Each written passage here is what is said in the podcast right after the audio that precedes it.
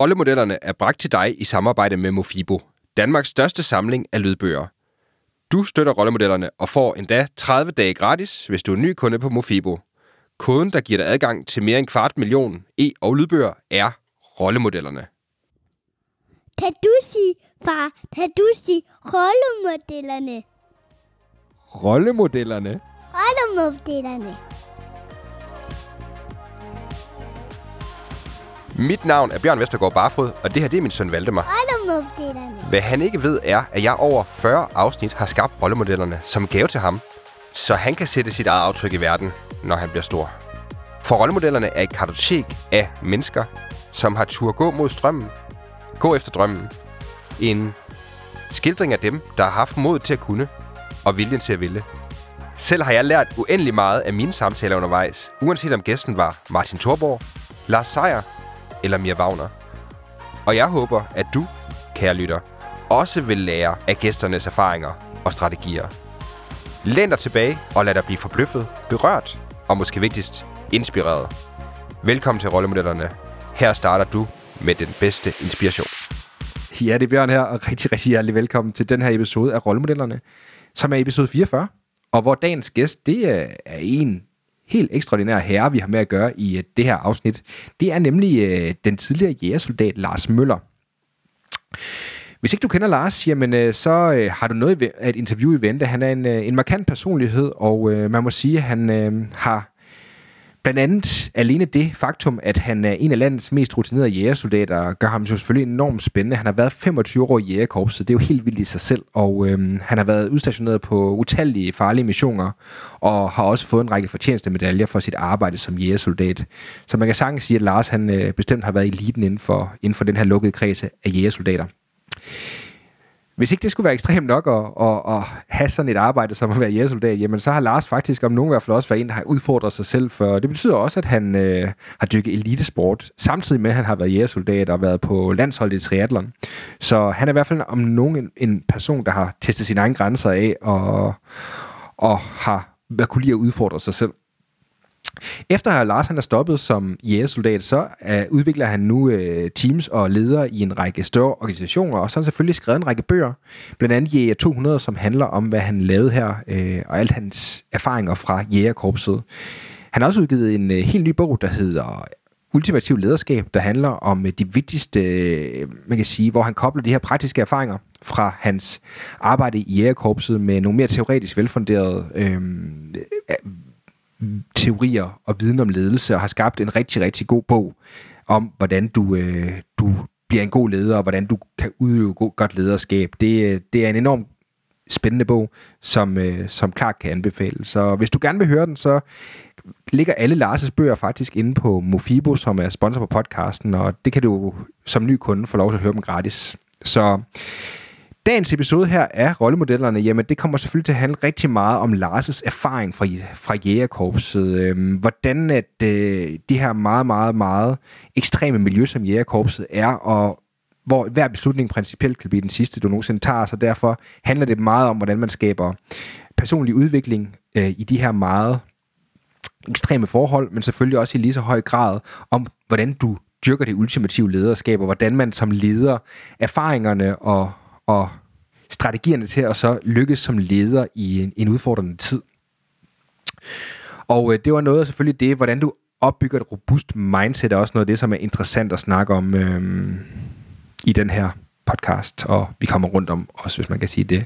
Jeg skal lige skynde mig, inden vi går i gang, og sige, at øh, når vi nu snakker om coronakrisen og regeringens håndtering heraf, som er, et af emnerne, vi også kommer ind på, så er det her interview optaget i starten af coronaperioden. Øh, det er cirka midten af, midten af marts måned.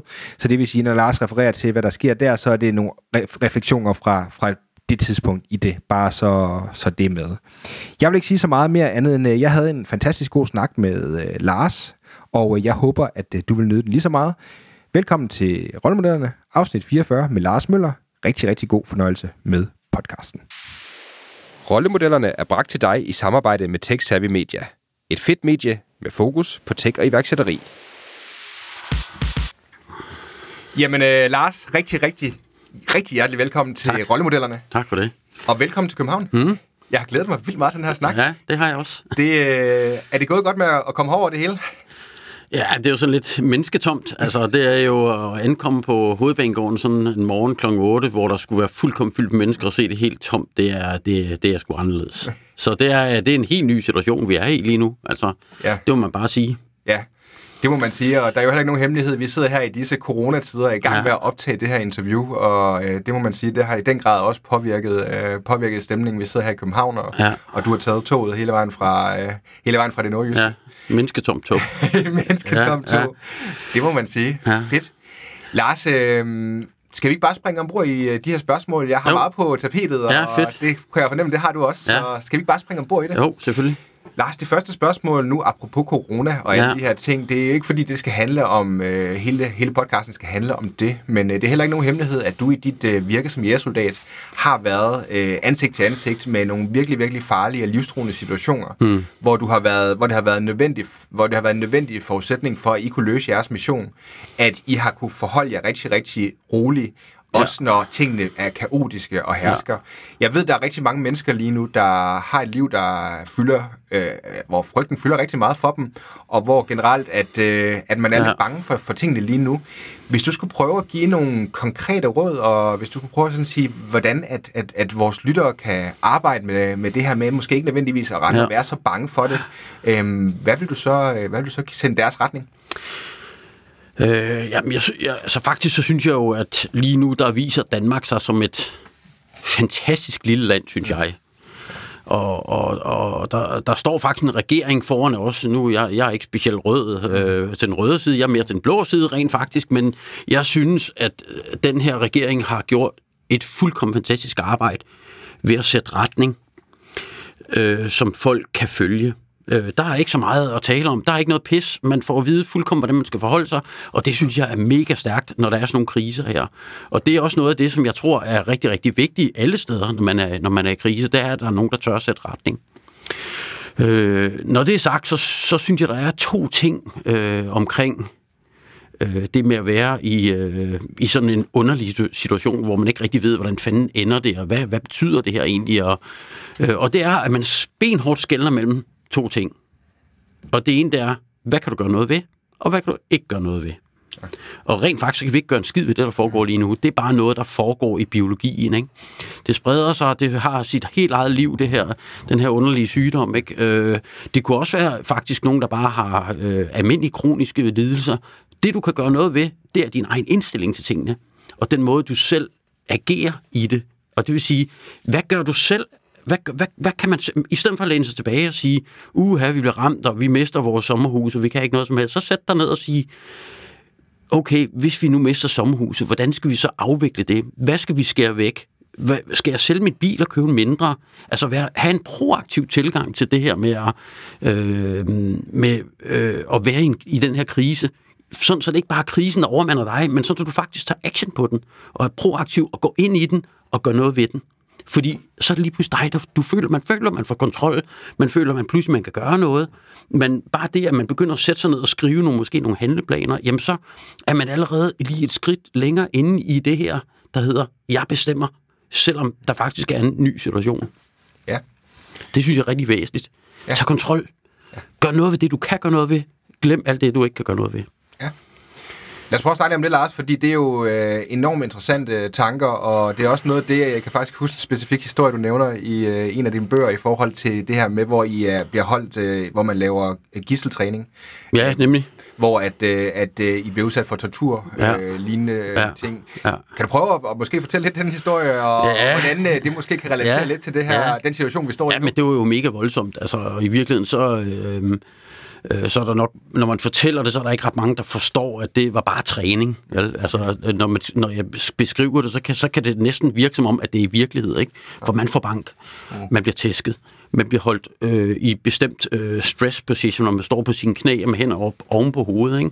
der ikke må være foldet, så, de bare, så man står virkelig i sådan en stresset fysisk position i dagevis. Øh, og hvis du falder i søvn, jamen så kommer der nogen og tæsker dig og rejser dig op igen. Ikke? Så du får ikke lov at sove, du får ikke lov at hvile, du får ikke lov at spise, du får ikke lov til noget som helst. Ja. Du bare solgt din krop, ikke? til modstanderen her, ikke? til fjenden. Øh, og og, og der, øh, der, var det sådan, der var det sådan for mig sådan en, en kæmpe aha-oplevelse på et tidspunkt, fordi man er to steder i det her, den her øh, fangelejr. Øh, det ene der er i det, der hedder opbevaringen, og der er man totalt overgivet til at stå i den her stress position konstant. På et tidspunkt, så kan jeg huske, at jeg tænkte, Ej, nu skal jeg bare sove. Jeg ved godt, jeg får bank, ikke? Ja. Men, og så smed jeg mig ned, og så sov jeg måske i fire sekunder. Jeg faldt i søvn med det samme, ikke? Og sov ja. altså ganske, ganske kort tid. Og jeg vidste godt, at jeg fik bank, men det var de der fire sekunder værd, ikke? Det er der, man ligesom er, ikke? Ja. Så det er fuldkommen sindssygt. Ja. Øh, og så, det er den ene, det er opbevaring, og det andet, det er, så bliver man selvfølgelig hævet ind til afhøring, for det er derfor, man er i opbevaring. Det er for at blive afhørt for at blive blødgjort og, og, og så blive afhørt. Ikke? Ja. Øh, øh, og der gælder selvfølgelig om ikke at sige noget om sine sine opgaver og sine kammerater og øh, hvad det nu er, man laver alt det her. Ikke? Ja. Så så kan man holde sin kæft, og dengang jeg var på det her, der var man, man kunne sige navn, nummer og grad. Nu har man lidt nogle andre principper, hvor man godt må fire lidt på det, man siger, men, men det, er så, det er så ligegyldigt. I virkeligheden, så der, da jeg kom ind efter en 3-4 gange har været i afhøring, sådan løbende hen over et døgn, der fandt jeg ud af, at øh, noget rigtig, rigtig vigtigt faktisk, at de har taget min krop. Ja. De har fuld kontrol over mig og min krop. Men de havde, der var en ting, de ikke kunne tage, mm. og det var mine tanker. Og da jeg, da jeg ligesom opdagede det, det var jo slet ikke formålet i virkeligheden med, med, med træningen. Formålet, det var at se, om man kunne modstå den her modstand øh, og ikke sige noget. Men for mig, der var det en kæmpe oplevelse at opdage, at jeg bestemte over, hvad jeg tænkte, uanset hvad jeg blev udsat for. Ja.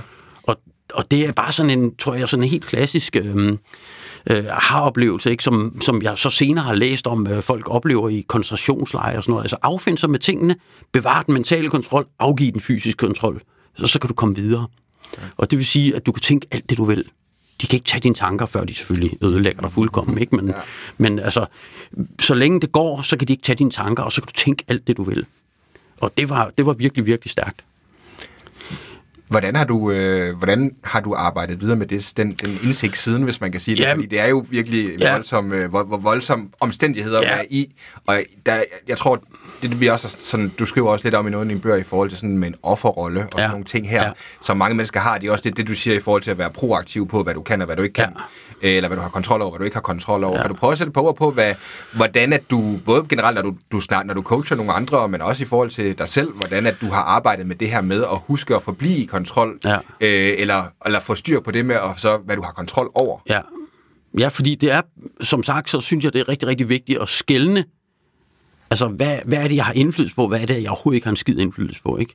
Fordi at det, vi har indflydelse på, det skal vi selvfølgelig gøre noget ved. Det er vores eget humør, det er vores egen indstilling, det er vores egen indsats, det er vores egen øh, forhold til de, den ting, man står i. Ikke? Det er den måde, vi selv agerer, vores egen karakter, vores principper, vi lever efter og sådan noget. Øh, men det, jeg synes, at øh, der har været rigtig, rigtig vigtigt i forhold til at få den her, øh, kan man sige, den her indsigt, det, det er nok, at rigtig mange mennesker, de tænker, at det er de situationer, de omstændigheder i, der leverer dem en vis pulje af valg, hvor jeg tror, det er helt omvendt.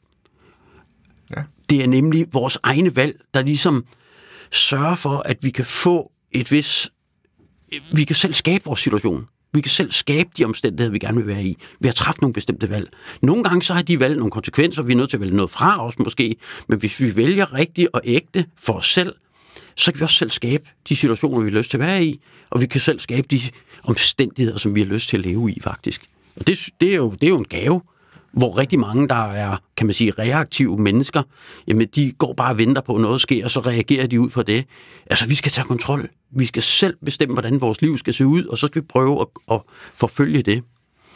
Og ikke bare gå med lemmingeflokken, vel, men gøre noget, gør det, som vi, som vi virkelig, virkelig gerne vil selv. Så den der frie vilje, den der tanke om, at vi selv kan bestemme, det er ikke alle, der har den. De fleste tænker, nej, men det er jo omverdenen, der bestemmer, hvad jeg kan i dag. Ikke? Det er det ikke. Det er samfundets skyld. Ja, det er samfundets skyld. Ikke? Det, er, det er sgu da det mest åndssvagt. Ikke? Altså, eller, ja, men det er, fordi jeg har haft en opvækst, jeg har. Jamen, så ændre din indstilling, eller din, ændre din, din, din, øhm, din overbevisninger nu, ikke? sådan så du kan komme videre herfra, ikke? i stedet for at blive ved med at hænge i et eller andet, der er sket i fortiden ærgelser, det er noget af det dummeste, vi kan gå med, ikke? fordi det er fuldkommen uproduktivt.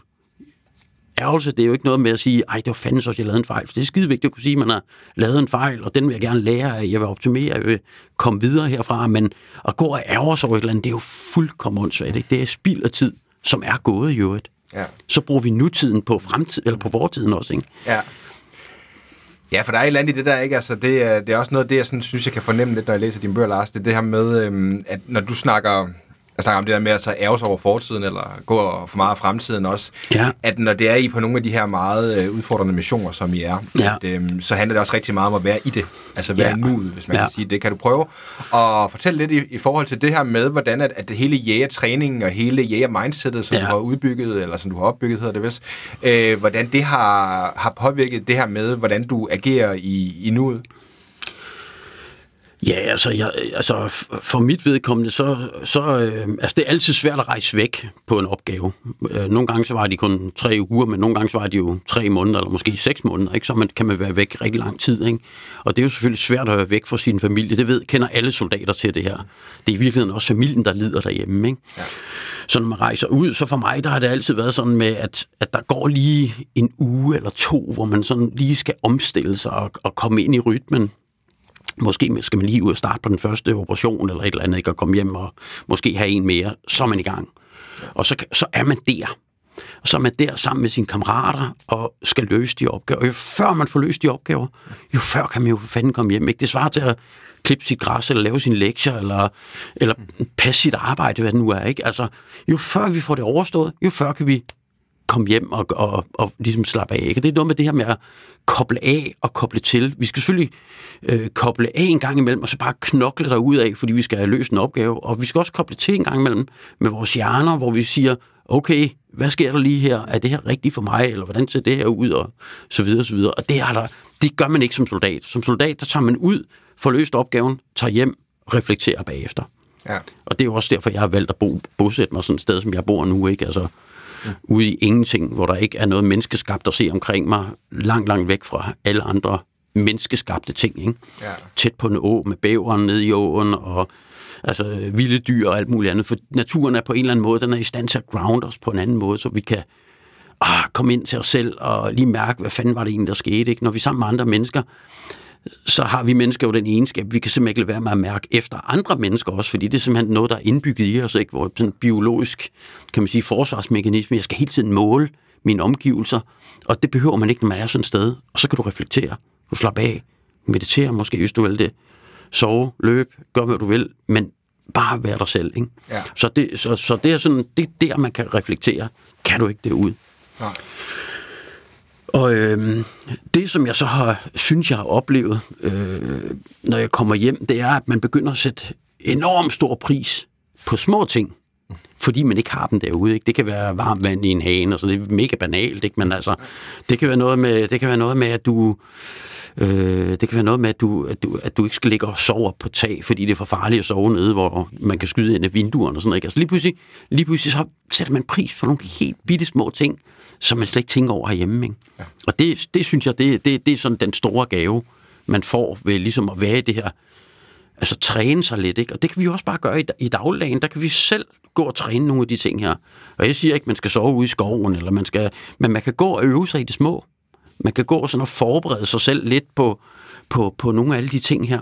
Og det er slet ikke sådan overdrevet med, at vi skal være preppers eller noget som helst i den stil. Vel? Men det er noget med, at man simpelthen hele tiden dagligt går og arbejder en lille smule med sig selv. Ja. Uden at det er helt overdrevet, men have lidt styr på sig selv. Øh, træne sin disciplin, få gjort det, man lover sig selv, og så videre, så videre, så videre. Ikke? Uden bare at læne sig tilbage og, og sige, jeg har ikke styr over noget, for det har vi. Vi har styr over lige akkurat det, vi vil have styr over. Ja.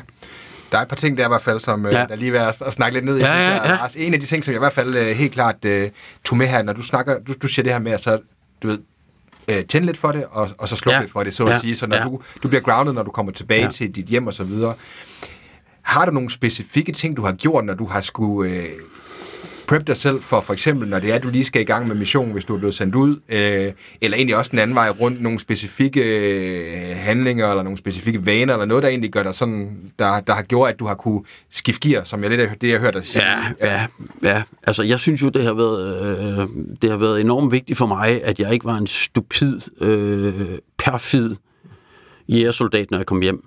Når jeg kom hjem, så ville jeg gerne være en omsorgsfuld, kærlig far, øh, en god partner, øh, og, og, og være til stede der, hvor jeg var. Ikke? Og heldigvis har jeg haft mulighed for at se mine børn, når jeg kom hjem, fordi min ekskone, hun, hun havde dem så, når jeg var ude, og når jeg så kom hjem, så kunne jeg have dem. Ikke? Det havde vi en rigtig, rigtig god aftale om. Og det vil sige, at jeg kunne faktisk være sammen med mine børn, når jeg var hjemme. Øh, og der var det all in på det. Ligesom det er all in på, øhm, på, på soldateriet, når man var ude og være kriger.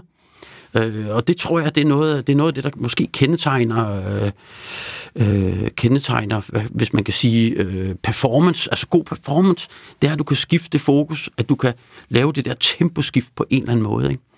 Fordi det, det kan ikke, jeg, jeg kan ikke være en soldat derhjemme, vel? og jeg kan ikke være en familiefar ude som jægersoldat i Afghanistan. Mm. Det dur simpelthen ikke, altså det dør du af. Ja. Så det er, noget, det er selvfølgelig noget med at skifte øh, holdning og indstilling og være fuldkommen klar på det.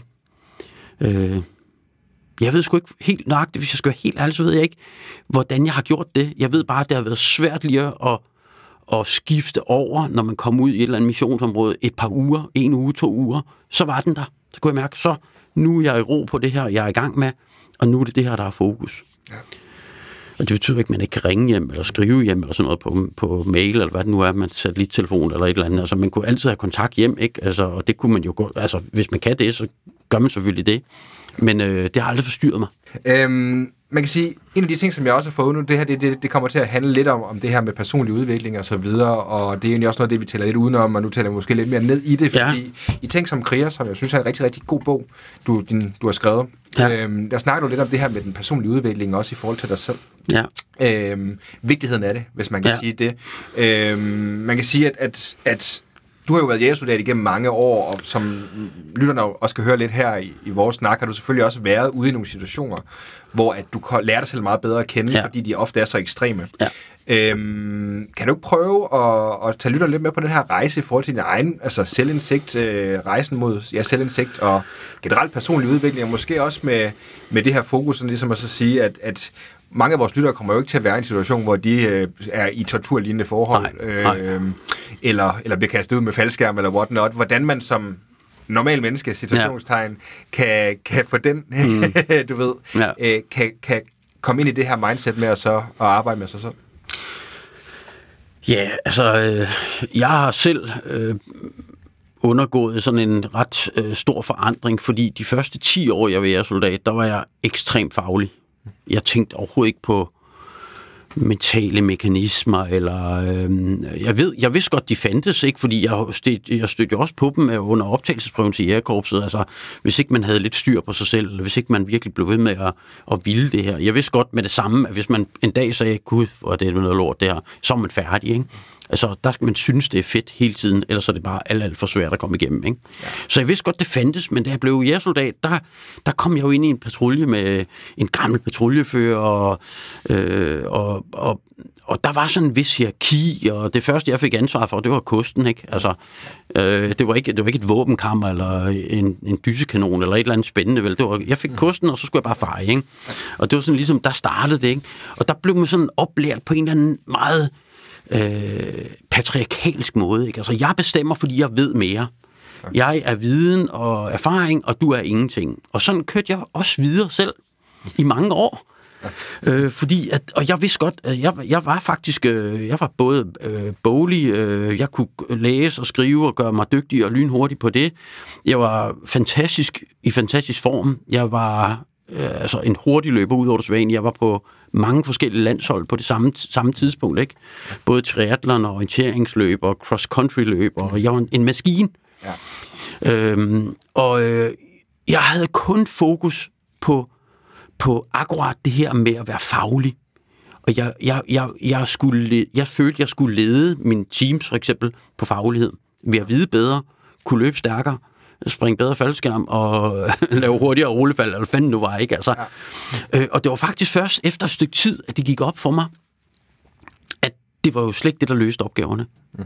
Det var, det var nogle helt anderledes mentale mekanismer. Ikke? Og jeg havde godt set sådan ude i krogen, der var nogle af de gamle øh, jæger, de tog det helt anderledes roligt og slappet af, og de var ikke op at køre, og når vi skulle ud på noget, jeg var jo mega sådan helt op at køre, ikke? og jeg var enorm, øh, kan man sige, nærmest overintens, fordi jeg ville bare præstere det bedste hele tiden. Ikke? Ja. Og så tænkte jeg, hvordan kan de slappe sådan af? Og jeg, først så, så misforstod jeg det med, at de var uambitiøse. Men det var de ikke. Det var total overhøjde. Og de vidste nøjagtigt, hvornår de skulle sætte ind. Ikke? Ja. Så de turde også godt drikke en bajer ind imellem øh, nogle opgaver. Og, og når vi så kom ud, jamen, så var de jo lige så gode som alle andre. Ja. Ikke? Og så vidste de også godt, hey, det er nu, vi skal løbe, fordi nu kommer fjenden. Altså, ikke? Det, vidste, det vidste jeg jo ikke noget om. Så jeg var bare på- i faglighed. En dag, så stod jeg...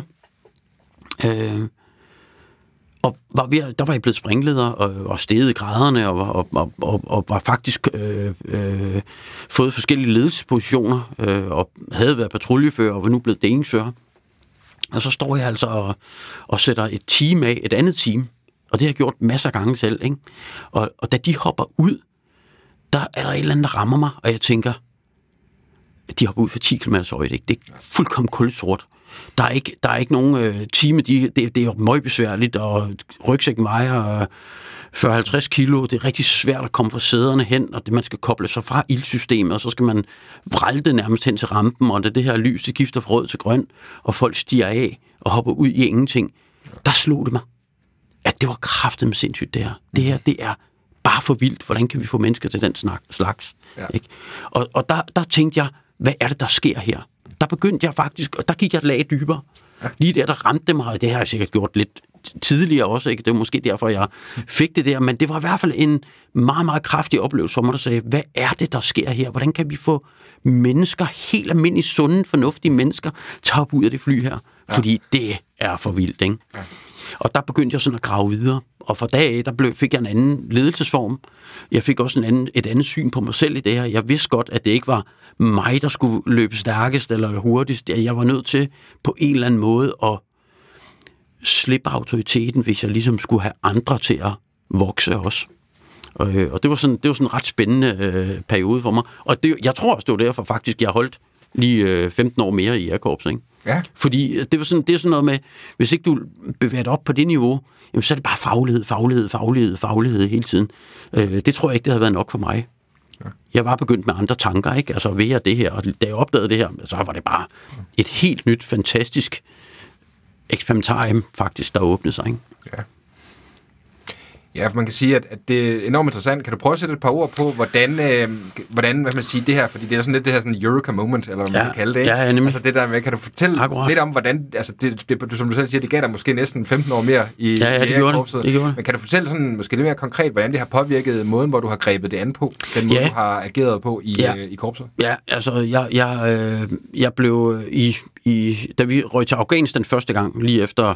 Øh, det var kort tid efter øh, 9-11, der forberedte vi og tog afsted til Afghanistan, og vores opgave dengang, det var simpelthen at finde de her træningslejre, som Al- Al-Qaida de trænede i, og smadre dem, øh, udslet Al-Qaida-netværket, øh, Taliban-strukturer, der måske understøttede det, de skulle også elimineres. Så det var capture og kill, som man kaldte det. Det var altså rigtig krig øh, for første gang i Jakobs historie, faktisk. Øh, selvom mange tror, at det skete, det skete lang tid inden, så skete det, det gjorde det ikke. Det var der, det skete. Ikke? Der kom vi rigtig i krig for første gang. Øh, og der øh, var der ikke nok øh, operative teams.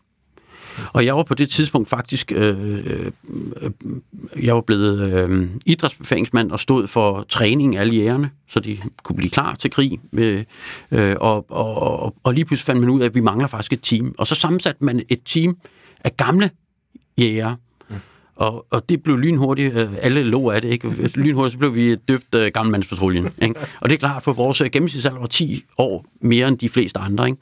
Jeg var selv 38 år på det tidspunkt. Og, øh, øh, og der fandt jeg ud af, at det kunne foregå på et helt andre måder også, ikke? Altså, sådan en gammelmandspatrulje, den kører bare af sig selv, og folk ved godt, hvad de skal, og der er et helt andet commitment, og der er også en helt anden ro. Der er ingen, der rigtig skal bevise sig selv, for alle ved godt, at de andre kan også, ikke? Så, så det, var, det, var, det var sådan en, kan man sige, det her, det blev sådan et, øh, det blev sådan et nyt, øh, det blev sådan en ny benchmark for mig. Jeg vidste, at derefter, der alle mine teams, de skulle være ligesom gammelmandspatruljen, uanset hvor gamle de var. Ikke? Så så fik jeg nye teams, nye, nye patruljer, efter vi kom hjem, da jeg, året efter rejste jeg til øh, Irak, som de, som de første øh, jægersoldater kørte vi ind i Irak. Øh, øh, under angrebet øh, sydfra, øh, Basra. Og da vi kørte ind der, der havde jeg nogle unge folk faktisk. Men jeg ville have dem til at agere som gammelmandspatruljen. Ja. Så jeg, jeg slap tøjlerne. Jeg bestemte ikke noget. Jeg, jeg, jeg styrede dem ikke rundt. Jeg slap tøjlerne og sagde, det er jer, der skal gøre det. Og det, gav, det, det var en helt fantastisk... Jeg fik et fantastisk team. Jeg, jeg følte faktisk, hvis jeg skal være helt ærlig, jeg blev arbejdsløs. Ja. Og det tror jeg, det er sådan lidt et, et kendetegn for et rigtig, rigtig, nogle rigtig, rigtig gode teams. Det behøver ikke en leder. Øh, en rigtig, rigtig god leder, hvis han har gjort det rigtigt, så behøver han ikke rende rundt hele tiden og sige og styre og kontrollere og få rapporter og alt muligt andet. Hvis han har gjort det rigtigt, så gør folk det, de skal. Øh, men det kræver så også, at de er blevet, kan man sige, at de har fået den, de, altså, at de får lov til det. Og det er rigtig, rigtig svært for mange mennesker at slippe autoriteten. Ja. Men det var det, jeg gjorde. Jeg gav autoriteten videre, og dermed så vandt jeg faktisk endnu mere. Der er lidt, øh, synes jeg, jeg hører, det er faktisk også noget det, jeg har snakket med nogle af, nogle af mine tidligere gæster om, Ja. det her med i, øh, i forhold til, der er lidt noget ego i det, og, og, og ture og slukke for sit ego, så at sige, hvilket også er noget af det, som jeg har hørt dig nævne netop i dine bøger. Kan du prøve sætte et par ord på det i forhold til, hvordan det her med at, at være leder, og så ture egentlig afgive, det er også lidt det, du siger, Ja. så vidt jeg hører dig rigtigt, ikke? Jo, Øhm, det er helt rigtigt. kan du prøve at fortælle lidt om forhold til det arbejde, der har ligget der med egoet generelt, Ja. ja. og, og hvor- hvordan det lykkedes dig sådan at så, så slukke for det, når det egentlig er dig, der, der jo egentlig vil være betegnet som værende lederen? Ja, men det er fordi, at de fleste de tænker, at en leder det er sådan en, der står og peger i en eller anden retning, og så løber alle det over. Ikke? Men faktisk så, så har jeg fundet ud af, at ledelse, det er ikke noget, du bare... Det er ikke noget, man bare gør. Ledelse, det er ikke noget, man bare kan tage sig rettigheden til. Det er noget, du skal have tilladelse til. Du kan kun lede folk, hvis du får tilladelse af dem til at lede dem. Så det vil sige, at der skal opbygges en masse tillid først. Der skal opbygges relationer. Man skal være i tæt kontakt med dem. De skal stole på dig. Hvis ikke de stoler på dig, så kan du ikke lede dem. Så det er faktisk dem, man leder, der skal give tilladelse til, at du kan lede dem. Og det kræver jo noget arbejde. Øh, og det var jo det, jeg fandt ud af, så tillid, så, så, så er det her selvfølgelig meget. Det er selvfølgelig også noget med at være troværdig, have noget erfaring og viden om, hvad man gør, ikke? Og man skal ikke have nogen skjulte hensigter. Men hvis man ligesom har styr på sine relationer, så kan du få tilladelse til at lede. Man kan ikke bare gøre det, fordi så er det ikke ledelse, så er det styring, kontrol, administration, mm. eller forvaltning, eller hvad det nu er, ikke? Så styrer du bare rundt med folk, altså, som er nogle numre, ikke? Mm. Ja. Eller nogle lønkroner. Så det, jeg tror, det er rigtig, rigtig vigtigt, at man tør at slippe kontrollen og give den videre. Give autoriteten videre. Øh, og min seneste bog, der har jeg øh, kravlet lidt ind i det her, øh, det her begreb, der hedder, at man skal ikke, man skal ikke have nødvendigvis altid, som vi gør, øh, flytte øh, informationerne op til der, hvor beslutningerne skal tages. Ja. Man skal det omvendt. Ja. Man skal flytte beslutningsdygtigheden ud til der, hvor informationerne er. Ikke? Det er meget mere agilt, og det er altså absolut nødvendigt her i den her verden, som vi har lige nu. Ikke? Ja. Altså, det er nødvendigt, at alle afdelinger de kan, de kan agere frit, øh, og meget, meget hurtigere, fordi, fordi hvis man først skal vente på et svar fra en eller anden chef eller et bestyrelsesmøde, jamen så, så, er, så er toget kørt. Ja. Nu er der så ikke meget, der kører lige nu i de her coronatider, men ellers så, så går der tingene altså rigtig, rigtig hurtigt. Gode pointer. Ja. Lars, øhm, vi kommer lidt tilbage til ultimativt lederskab Ja. senere. Et spørgsmål, som jeg har tænkt en del over også sådan i forbindelse med, egentlig ikke kun dig, men generelt set øhm, det her med, fordi det er sådan, hvis jeg tolker meget af det, du skriver i dine bøger rigtigt, Ja. øhm, så, øh, så var du så glad og blev så længe i jægerkorpset, fordi det var sådan en integreret del af din identitet, hvis man kan sige det. Ja, ja det tror jeg Øh, er rigtigt. Øhm, som, øh, som vi snakkede lidt om, inden vi gik på, øh, en stor del af, af lytterne på rollemodellerne er jo folk, der på en eller anden måde interesserer sig for iværksætteri, eller Ja. prøver at stifte virksomhed osv. Mm. Og det er måske også lidt en afart af det her spørgsmål, der lyder lidt sådan det her med, at det er sådan en stor del af din, af din identitet, Ja. og, og måske også omkranser det også lidt noget, det vi måske har snakket lidt om tidligere. Men der er det her med, at rigtig mange, man er meget øh, involveret i, øh, i det, du gerne vil skabe som Ja. ja. iværksætter, hvis Ja. man kan sige det. Ja. Eller hvis du vil være elitesportsfolk, øh, elitesportsmand, Ja, ja, nemlig. eller generelt, du ved, også en Ja. ja. jægersoldat. Ja. Samtidig er der også en masse, øh, der har noget familieliv, som du også selv siger, Ja. du, kunne være, du kunne være far for dine børn, øh, Ja. ja. dengang, at, at du så var hjemme fra mission, og så videre, og så videre. Der er jo rigtig, rigtig mange, der ikke lever på den måde. Ja. Ja. Der er jo rigtig mange, der har enten er de ved at stifte en virksomhed, øh, som de bruger rigtig, rigtig mange ressourcer Ja. på, sådan øh, lidt øh, Jesper Buch-agtigt, hvis man kan Ja, sige det. Øh, eller, øh, eller også har de noget, de prøver at så stifte, starte noget ved siden af, af noget andet, ikke? Ja. Hvor at de på en eller anden måde prøver, skal prøve at balancere mellem de her mm. forskellige ting. Ja. Kan du prøve at sætte et par ord på det der med, og så det er lidt igen det der med at tænde og slukke for tingene. Ja, men det ja. der med at prøve at, at virkelig ville noget i en retning, samtidig med, at du måske nødvendigvis ikke er villig til at gå på kompromis med alt det andet. Fordi Ja. at når man hører nogle af de største iværksætterhistorier, så hører du jo også historien om folk, der måske er blevet skilt rigtig mange gange, Ja. eller har et dårligt forhold til deres børn, fordi ja. de har offret alt for deres virksomhed. Ja. Øhm, hvis det er, du ikke ønsker at gå den vej, kan du prøve at sætte et par ord på... Jamen, jeg tror ikke, det er muligt. Nej. Hvis jeg skal være helt ærlig. Jeg tror simpelthen, at den her excellence, den her, den her det, det ypperligste, de dygtigste mennesker, det er jo ikke, det er jo slet ikke min idé, eller jeg tror ikke på, at det er talent, eller noget øh, gudsbenået, som de mennesker har, og så lykkes de med det, og, og så får de succes. Alle mennesker, der har haft succes i livet, de har knoklet for lortet. De har kæmpet, og de har knoklet, de har lagt timer og kalorier i, i døgndrift. Fordi ellers kan du ikke opnå noget stort. Fordi at opnå noget stort, det kan man kun opnå med indsats. Du kan ikke opnå det tilfældigt. Jo, der er sgu da nogen, der er heldige hister her, ikke? men der skal fandme lægges kræfter i. Og hvis ikke man lægger kræfter i, så opnår man ikke noget meget stort. Det tror jeg ikke på. Der skal trænes, der skal øves, der skal trænes mere, der skal trænes mere. Man skal lægge kræfter i, man skal arbejde, man skal knokle for det. Det tror jeg virkelig. Øh, der er ingen idrætsudøvere, der, der kommer sovende til det. Der er ingen dygtige iværksættere, som lykkes med deres ting, som er kommet sovende til det. Øh, der er sådan en historie om Mozart, ikke? Han skrev, jeg tror, han skrev i 15 år, før han fik et hit, ikke? Altså, Ja.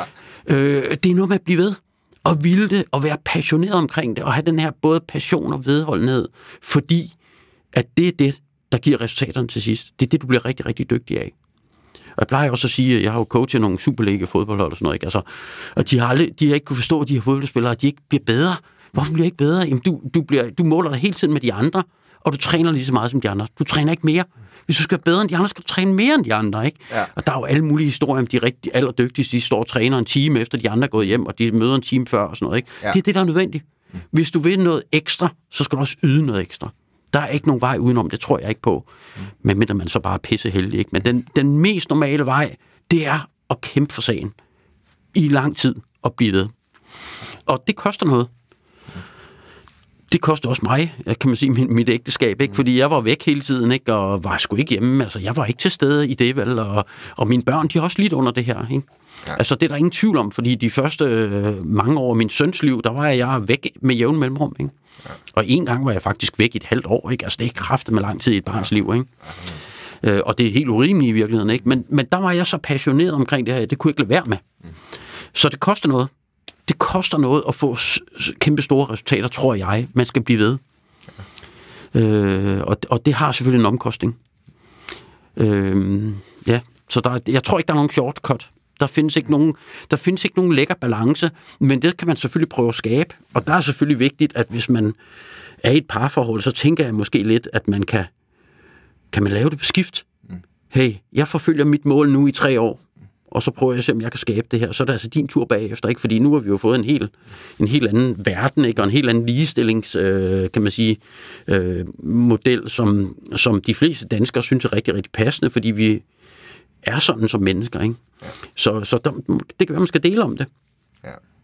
Ligesom vi også går tur med klapvogn, og mændene også øh, skifter blæ og alt det her, ikke? Ja, ja. Det kan være, at vi skal dele om, om karrieren også. Det kan være, at vi skal dele om øh, passionen og vedholdenhed også, ikke? Altså, fordi jeg tror bare, det er rigtig, rigtig svært at gøre det to personer samtidig. Og så også lige have børn, og så også lige have sommerhus, og så også lige få øh, slået græsset og alt det der. Ikke? Der er noget, der skal gives kø på, ja. ja. når man vil være high performance starter. Jeg hørte også næsten sige, at det også selvfølgelig handler noget om i forhold til prioriteter. Ja, jeg tænker også, at øh, hvis man virkelig vil et eller andet, så kan det være, at man skal tænke sig rigtig godt om, ikke hvornår man går i gang med det. Mm. Fordi det kommer til at koste tid. Heldigvis så, kan man sige, i gåsøjne heldigvis, øh, så er der ikke, det er ikke alle, der virkelig har den drift, at de bliver ved og bliver ved og bliver ved. Men dem, dem der har, jamen der koster det. En professionel fodboldspiller, han laver sgu ikke ret meget andet end at, end at spille fodbold, vel? Nej. Det er jo atleter nu om dagen. Ja, ja det må man sige. Der, Ja, der er cykelrytterne, altså øh, dygtige, øh, dygtige øh, iværksættere, øh, dygtige erhvervsfolk, jamen de arbejder hele tiden. For det skal man. God pointer, Lars. Jeg vil øh, hoppe lidt videre Ja, til, øh, til din nye bog. Ja, Ultimativ lederskab. yes. Kan du prøve at fortælle lidt om, øh, om bevæggrunden for den, øh, og måske også det her med, hvordan øh, du definerer øh, ultimativt lederskab? Ja. Øh, Ja. Jamen altså, det var i virkeligheden den bog, jeg ville skrive. Ja. Øh, og altid ville skrive. Men da jeg forlod Jægerkorps, der var jeg ikke klog nok til at gøre det.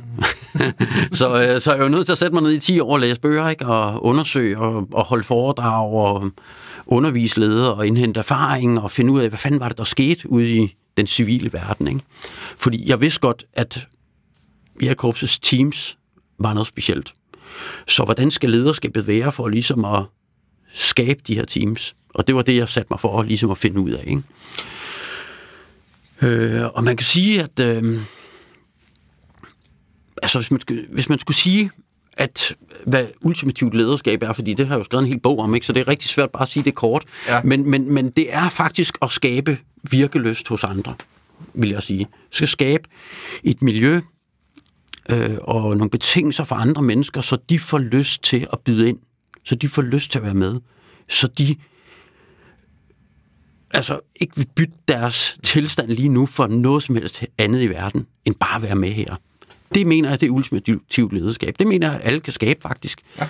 Men det, det, igen, det er noget med at pakke sit ego væk, det er noget med at lytte rigtig meget til mennesker, det er noget med at gå i, det er noget med at gå i samklang med dem, det er noget med at være fuldkommen åben og ærlig, og også sige, når man selv har lavet en fejl. Ikke? Det er ikke noget med at være ufejlbarlig, det er noget med tværtimod at være det mest ærlige menneske, man kan være, sammen med dem her. Og så skal man være stærk til at sætte retning. Mm. Altså, akkurat som vi ser, at regeringen gør nu, ikke? Gør det her. Det er sådan her, vi gør. Og blive ved med at sige det, og blive ved med at sige det, og blive ved med at sige det.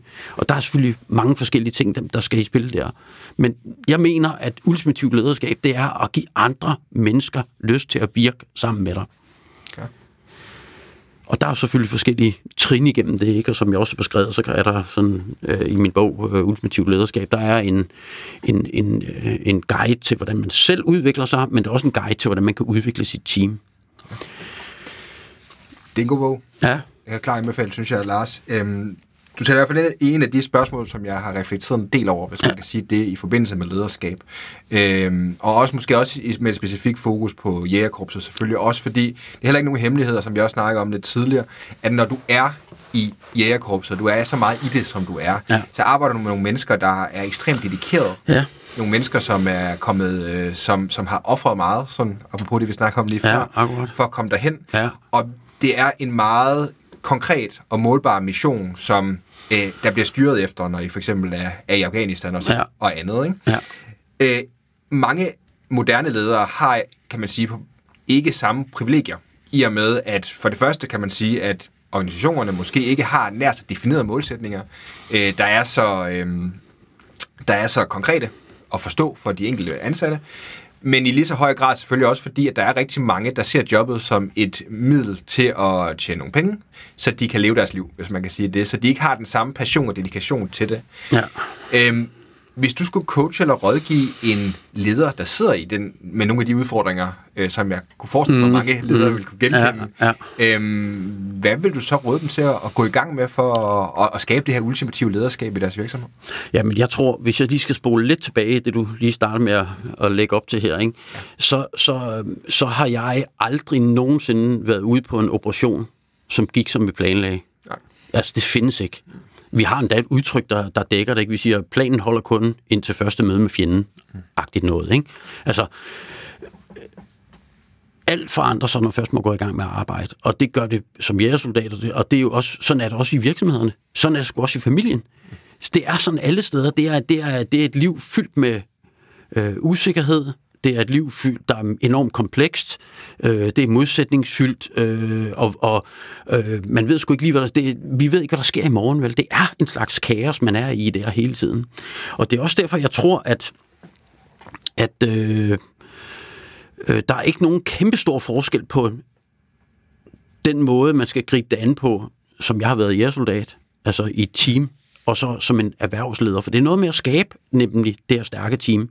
Det er noget med at gøre, gøre øh, det er noget med at gøre, øh, altså kan man sige, de folk, man har med ombord, at det er de rigtige, dem, der er i stand til at øh, knokle på og kan man sige, og nu siger du så, at der er mange, der bare er der for lønnens skyld. Jamen, der tror jeg, at den dygtige leder kan få dem til at være der for andet end lønnens skyld. Det er jo det, der skulle være hele fidusen. Vi gider sgu da ikke arbejde for penge. Altså, dem, der arbejder for penge, det må være frygteligt. Det har jeg heldigvis aldrig nogensinde prøvet. Det tror, ved jeg godt, der er mange, der gør. Det synes jeg, at det er fordi, der er for dårlige ledere. De formår ikke at skabe retning, de formår ikke at, skabe den, kan man sige, den motivation eller den inspiration, der skal til for at forstå, at det her det er fandme noget, vi gør sammen. Uanset om du sidder på en funktionærgang, eller står ude i en produktion, eller hvad du gør, så, så er det noget, vi gør sammen. Og der tror jeg, at man kan, med dygtigt lederskab, så tror jeg, at man kan skabe øh, nogle miljøer, som svarer til det, jeg har oplevet i korpset. Også selvom det er nogle andre mennesker. Det er ikke, de har ikke været igennem en optagelsesprøve og alt muligt andet.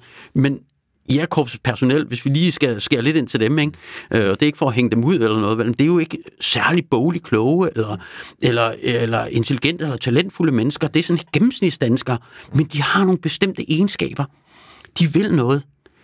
Øh, og, og, så, og så er de trænbare. Det var jo en af de ting, man kigger på, når man kigger på øh, optagelsesprøven i Jægerkorps. Det er, han skal ikke være fantastisk hver dag hele tiden. Mm. Han skal være trænbar. Ja. Vi skal kunne udvikle ham. Han skal kunne blive bedre og bedre. Så, så han skal, det er meget vigtigt at have, i stedet for at have en eller anden, øh, nu siger jeg bare en, lad os sige en eller anden PhD, øh, en nyudnævnt PhD, og der kommer ud, og han er enormt dygtig og vidende på sit smalle felt, ikke? men han har en dårlig indstilling. Det er meget, meget værre, end at have en, der ikke ved en skid, men som har en god indstilling. Fordi han kan jo lære alt ham den anden. Ikke? Ja. Det er sådan lidt, jeg ved godt, det er sådan lidt karikeret, men, mm. men indstilling er meget, meget vigtigere. Ja. Og der tror jeg, hvis, øh, hvis man, hvis man, altså hvis jeg skulle råde øh, forretningsverdenen til at øh, øh, ansætte folk, så er det noget med, hold nu kæft med de der åndssvage jobsamtaler, mm. og, og de der åndssvage CV'er, hvor man sender ind alle de der ting, man har været igennem, alt det, man har oplevet, og alt det, man har, de der øh, øh, hvad hedder det, forskellige diplomer, man har fået, og uddannelser. Og det, det er meget, meget bedre, at chefen, eller direktøren for den sags skyld, ikke? Han, han tager lige det team, som vedkommende skal ansættes i, og så tager de alle sammen på kanotur. Mm. Og så håber de på det værste lortevejr, mm. og de håber på, at der er hul i kanonen, og de håber på, at teltet er i stykker. Og så ser man, hvordan ham, den nye person, reagerer, eller hende, i den her stress sammen med de andre kan vedkommende ikke begå, øh, indrømme fejl? Øh, hvordan, hvad, hvad sker der, når først det, det, det presser lidt på? Ikke? Vi er alle sammen, vi kan performe, når vi kommer ind til en jobsamtale. Eller stort set alle kan, ikke? Ja. Det er selvfølgelig svært, men, men, men det kan man jo øve sig på, ikke? Ja, ja. Og så kan du være et helt andet menneske, når du kommer ud. Ja. Det, vi tester det forkerte. Vi tester ikke, hvordan mennesker er. Vi tester, hvad de kan, eller hvad vi tror, de kan. Ikke? Og så glemmer man måske lidt at, at kigge på personligheden og karakteren og det, den persons øh, evne til at vedholde og gå efter et mål, eller ville nå det, eller øh, vedkommendes evne til at skabe synergi omkring, så snakke med andre mennesker, være opmærksomme, nysgerrige og kan man sige, udfarende, i stedet for bare at sidde inde i sig selv. Ikke? Ja. Enormt interessant, fordi det, det taler faktisk meget godt ned i, i, i, i de andre spørgsmål, jeg havde ja. lidt over Lars, det her med, fordi som, som jeg var inde på lidt tidligere, jamen der er rigtig mange af rollemodellernes lyttere, det er jo øhm, iværksættere. Ja. Mange sidder en, to, måske tre mennesker, ja. øh, og prøver at bygge en stor virksomhed fra bunden. Ja. Hvis du skulle prøve at tage nogle af de ting her, som du sidder og siger, og så skabe ned til nogle konkrete ting, du kan gøre ja. øh, som virksomheds, øh, altså som iværksætter, virksomhedsejer i en, i mindre, i mindre team, ja. og prøve at skabe en kultur, der er bedre, klogere og rummer det bedre lederskab, ja. øh, det ultimative lederskab, hvis man kan sige det. Hvad vil du så råd, rådgive øh, vores lytter til at gøre? Problemet, det sker aldrig der, hvor man er tre-fire iværksættere sammen, og der, hvor man er i gang med at starte det op. Fordi der sidder de for rundstykker hver morgen, de sidder og snakker, og de har mega god kommunikation. Alle ved, hvad alle gør. Problemet, det starter, når man vokser og kommer op omkring 20-30 ansatte. Og lige pludselig går det op for dem, der har virksomheden, at nu skal de faktisk lede mennesker. Nu skal de begynde at pege dem i samme retning. Nu skal de begynde at informere og kommunikere mere, end de skal sidde og nørde selv med det, de nu egentlig startede, og som var så fantastisk at starte med. Ikke? Så, så det, det, det, det er sådan et, det er sådan, det er sådan, det er sådan, øh, det er sådan lidt ligesom 12-årskrisen i et ægteskab. Ikke? Altså, det er sådan en helt naturlig krise, der kommer i en virksomhed, når den skal starte op. Det er, problemet er ikke i starten, for der er alle ildsjæle, og alle de byder ind med deres faglighed, og det er jo derfor, man har valgt at være sammen. Ikke? Og så får man lige testet hinanden på personlighed og sådan noget. Der ved man udmærket godt, ham her kan jeg godt med. Det skal jo ikke starte noget sammen. Jo, fedt, og så går man i gang. Ikke? Men når de bliver større, og de pludselig skal til at lede andre mennesker, så viser det sig jo, hvem der er i stand til det her. hvem det er, der forstår at tale med andre mennesker og kommunikere, og ikke bare lave et eller andet produkt, som man så kan få solgt. Ikke? Så, så det, det, det er deroppe, det sker. Det sker aldrig, når man bare lige er tre-fire stykker sammen. Nej. Fordi der er fantastisk kommunikation hele tiden. Ja. Alle ringer jo til hinanden i døgnet rundt, ikke? Mm. Øh, men, men det er farligt, når det bliver større. Der skal man virkelig, øh, der skal man virkelig øh, stramme ind, og der, der, enten så skal man så skal man øve sig i at være leder, eller så skal man finde nogle ledere. Ja. Som måske har det lidt fra starten, ikke? Kan man sige... Så lad mig prøve at spørge på en anden måde, Lars. Kan man som virksomheds, fordi der, der er nogle rigtig gode pointer, du har i forhold til det her. Samtidig så siger du også lidt, det er et problem, der, sådan, der, vokser, der vokser lidt Ja. med virksomheden. Ja. Kan man gøre nogle konkrete ting tidligt for at afhjælpe nogle af de her ting øh, i din optik, øh, erfaring, Ja. eller hvordan? Ja, jeg synes, at man skal sådan ret tidligt, når man begynder at, at, at se, nu skal vi altså ansætte nummer 7 eller nummer 8 eller sådan noget, ikke? der synes jeg, at man skal begynde at bruge tid på øh, øh, at snakke mere sammen. Ikke om produkter, men om, hvordan er vi sammen. Altså, hvordan, altså simpelthen holde, holde, øh, holde, øh, holde, vi kan kalde det værdimøder, eller øh, prøve at, at kravle længere ind i, øh, i de her forskellige, meget, meget øh, stærke teamudviklende øh, øh, processer, som man, som man kan have. Øh, dem har jeg også beskrevet i min bog. Altså, man er nødt til at gå igennem nogle bestemte trin, fordi du kan ikke bare, du kan ikke bare yde, uden også at have god forbindelse med hinanden. Og der skal man altså, der skal man have skabt tillid, før man ligesom kan indgå i de rigtige dialog, dialoger, ikke? Og når man har indgået de rigtige dialoger, jamen, så, kan man, så kan man skabe det fulde commitment, altså det, jeg kalder det totale ejerskab. Og det giver så, det giver så sådan en gensidig forpligtelse, hvor folk de holder hinanden op på de ting, der bliver gjort. Og til sidst, jamen, så kan vi faktisk få det her ekstreme resultatfokus. Men det kræver altså, at man, man holder hinanden op på det, og har tid til at snakke om det. Man skal mødes, og, og de fleste virksomheder, de mødes ikke nok for at tale om de her metaprocesser. De mødes bare for at tale om salg og tal og øh, produkter, eller hvad det nu er, ikke? Altså, men de skal tale om, hvordan vi taler sammen. Tale om, hvordan vi virker sammen. Altså den her, det som jeg kalder den, den, den operative øh, sociale software, ikke? Altså det er, det, det er godt nok socialt, det er den måde, vi er sammen på, men det, det er virkelig operativt, fordi hvis ikke vi gør det, jamen så kulsejler vi virksomheden. Vi virker simpelthen bedre, hvis vi taler bedre sammen. Vi virker bedre, hvis vi føler bedre sammen. Altså, det, det, er bare, det er bare et mentalt niveau, som man er nødt til at tage med. Og jo før man får det med, og får det arbejdet ind, jo før der er nogen, der interesserer sig for det, og faktisk prøver at skyde det ind i hele virksomhedens drift, jo bedre bliver det. Ja. Så det skal man bare tage tidligt. faktisk interessant også i forhold til noget af det, som vi snakker om lidt tidligere, Lars, det her med, som du selv siger, at det handler om at arbejde lidt mere med, mm, altså, med nogle af de her meta-ting, Ja. så det ikke bliver så konkret på, Ja. på projekter og Ja. kopier og, og, og, og whatnot.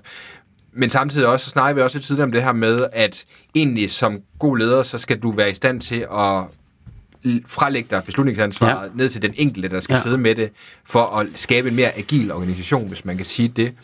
Øhm, har du nogle anbefalinger i forhold til, hvordan vores lyttere vil kunne gøre det? Øhm, det her med, vi snakker lidt i forhold til at holde møder, Ja. øh, altså møde på sådan generelt, men også at sørge for, at det egentlig bliver måske mere en større del af øh, kulturen, også fordi netop, hvis du ser mange øh, iværksættervirksomheder, der vokser, så ja. Kommer der så også en masse nye mennesker ind. Ja, Når der kommer en masse nye mennesker ind, kan der også komme et kulturelt skred. ja det kan der. Øhm, hvordan man forankrer de her ja. Værdier i organisationen. Ja. Ja. Jeg tror, det er egentlig det spørgsmål, det lyder. Ja, men jeg tror, jeg tror, det er simpelthen, fordi man kommer for langt bagud. Når ikke man har gjort det fra starten, så ved folk ikke, hvad er vores teamkultur? Hvad er det for en teamkultur, vi har i den virksomhed her? Og når man ikke har fået gjort det, når lederne i virksomheden ikke har undervist alle medarbejderne i, hvad er det for en teamkultur, vi vil have her? Og det kan jeg godt forstå, at de ikke gør, for det er ikke alle, der ved noget om det. Jamen, vi skal bare møde til tiden, og vi skal øh, tale pænt til hinanden, og vi skal have kunden i centrum. Der kommer sådan nogle, nogle floskler på en eller anden måde, ikke? Og jeg ved godt, der er, meget, der er også flere dybere, og der er også nogen, der er dygtigere til det, end bare lige det, jeg siger her, ikke? Men, men, men når ikke vi får gjort det fra start, så ved medarbejderne ikke retningen.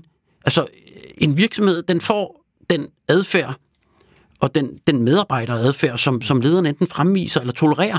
Og hvis ikke der enten bliver slået hårdt ned på forkert adfærd, eller hvis ikke man selv, lederne selv fremviser det, er til stede, og i øvrigt er øh, så tæt på medarbejderne, de kan vise det, så, så der er nogen, der kan se, hvad der sker, eller som minimum at tale om det med jævn mellemrum, jamen så, så, så går det ikke videre. Det går ikke i arv. Det svarer til, at vi ikke opdrager vores børn, og så bagefter siger, hvordan fanden kan det være, de, de slås nede på legepladsen?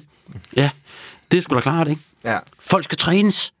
Folk skal trænes til øh, og, og, og agere sådan, som man kunne tænke sig, de agerer. Og i virkeligheden, så er det ikke ret svært, fordi det, der er vores drift som mennesker, det er faktisk at være lidt frygtsomme og lidt mistænksomme og alt muligt andet. Og det er det, vi skal have taget fra.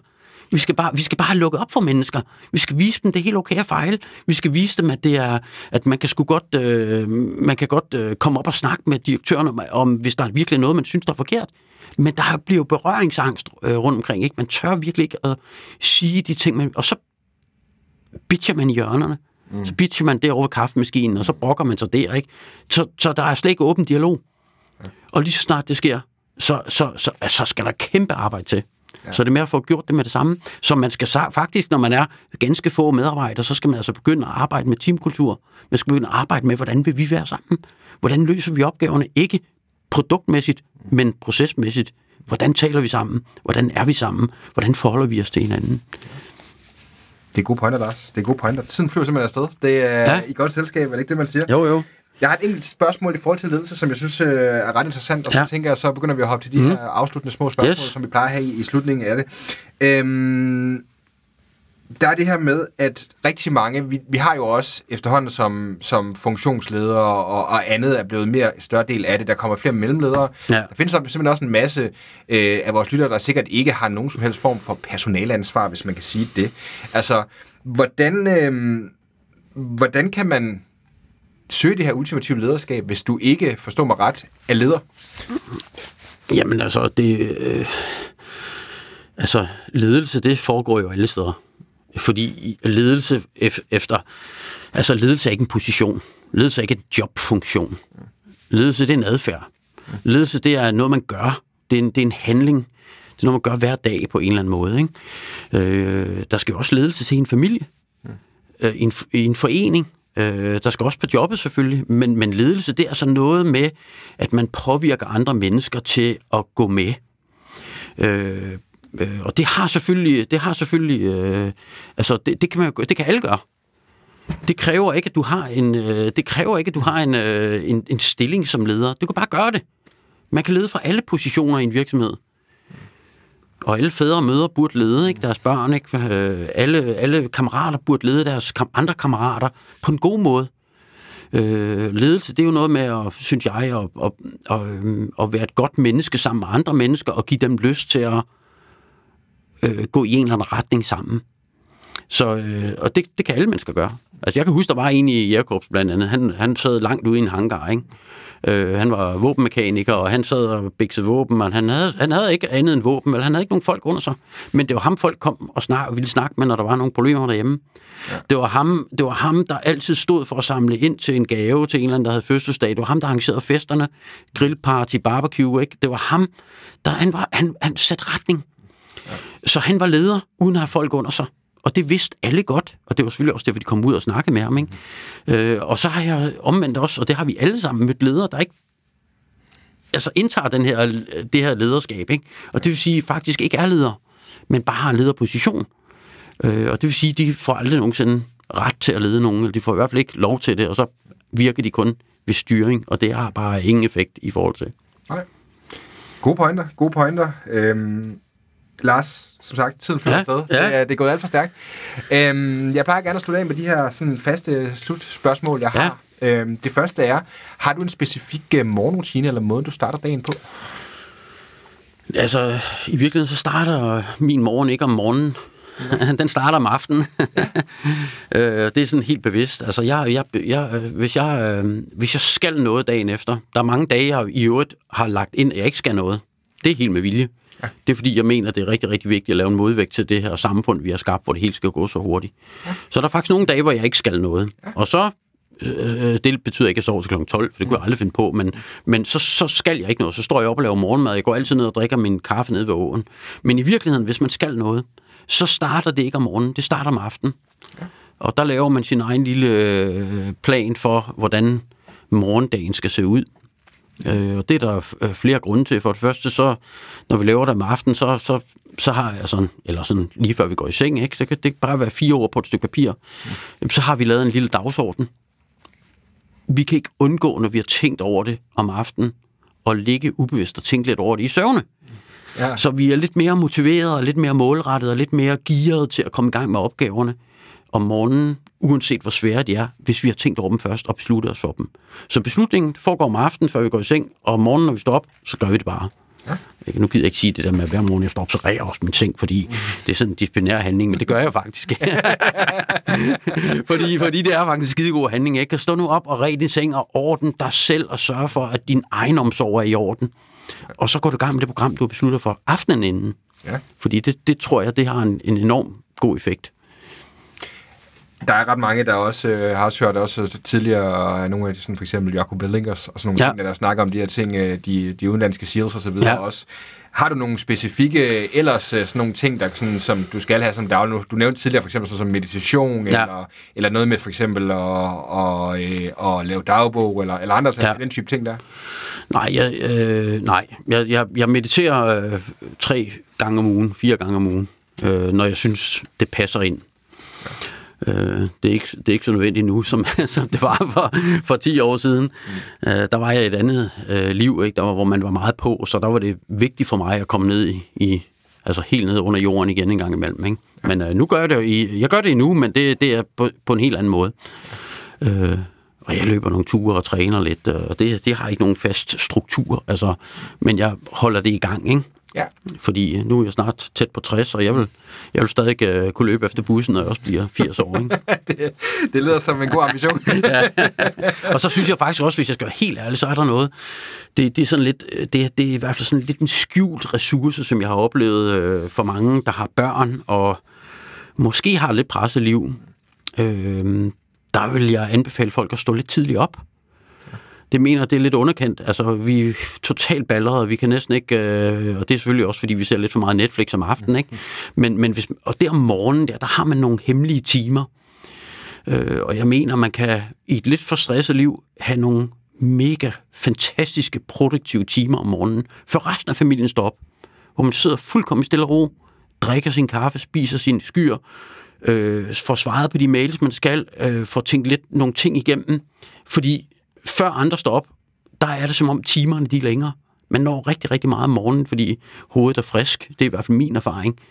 Øh, og så er der nogen, der vil sige, at jeg virker ikke før kl. 12.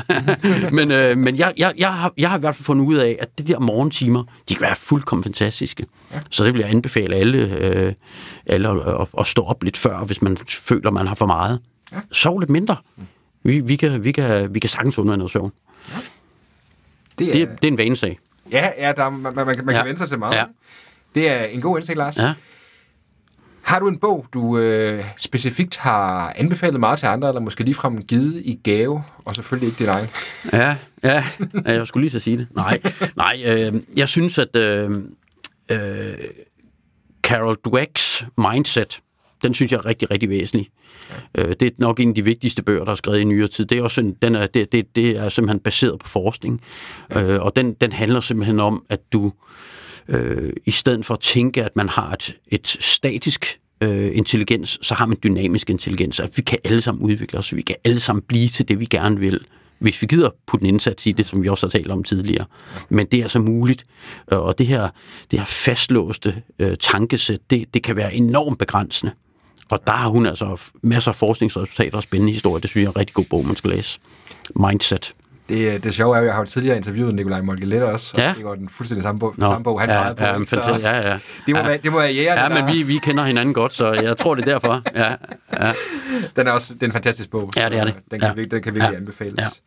Og så synes jeg faktisk også, hvis jeg skal være helt ærlig, så, så er der sådan en gammel klassiker fra 89, øh, øh, der hedder Syv gode vaner ja. Den synes jeg faktisk også er rigtig, rigtig god, og det var de, en af de første bøger, der fangede mig sådan på det her øh, studieniveau, kan man sige, selvstudieniveau, da jeg hoppede ud af Jægerkorps. Ikke? Der læste jeg den, og, og der kunne jeg mærke, her er noget, der er rigtig, rigtig væsentligt. Og den er der faktisk rigtig, rigtig mange mennesker, der kan få noget rigtig godt ud af, vil jeg sige. Fordi det handler om først at skabe personlig succes, og så bagefter så handler det om at få succes med andre mennesker.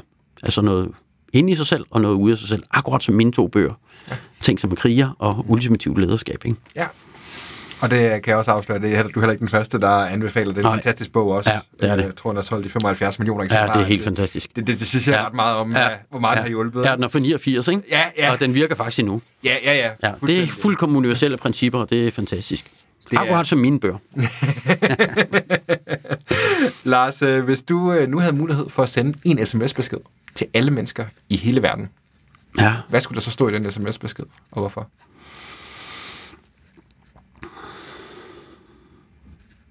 Jeg tror faktisk, jeg vil, øh, jeg vil sige stop op. Ja.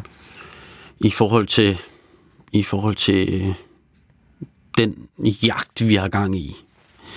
Jeg, jeg mener, vi er på en, en kurve, der er sådan, den er jo eksponentiel, ikke? Altså, den er, den er for opadgående, for vildt, ikke? Altså, udviklingen, nu har corona lige sat os lidt tilbage, men det er jo helt sindssygt, som udviklingen den går. Altså, hvis ikke vi stopper op, så så er det algoritmer, der overtager øh, rigtig mange af vores menneskelige processer.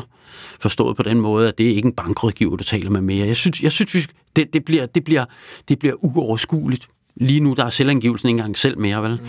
Så, så jeg, synes, jeg, synes det, jeg synes, tingene går lidt for stærkt. Jeg synes, vi glemmer mennesket. Jeg synes, vi glemmer os selv.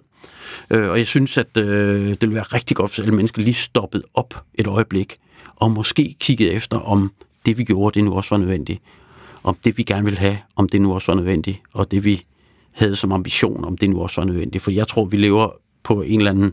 Ja, det går alt for hurtigt, mm. efter min mening. Det er interessant, det er i hvert fald øh, noget, som jeg sad og lige kom, en, en, en insight, der kom fra mig øh, her, i forbindelse med, at du sagde det med Svend Brinkmann og så videre, øh, at også meget af det sjove er, at, at jeg synes jo også noget, som, som for eksempel stoisk filosofi og sådan noget, er, Ja. er voldsomt spændende. Ja. Og det er egentlig sjovt, hvor meget, når man ser, hvor meget vores ydre omstændigheder har ændret sig, Ja, hvor lidt, vi, hvor, hvor lidt hvor vores indre omstændigheder Ja. egentlig har ændret Ja. sig.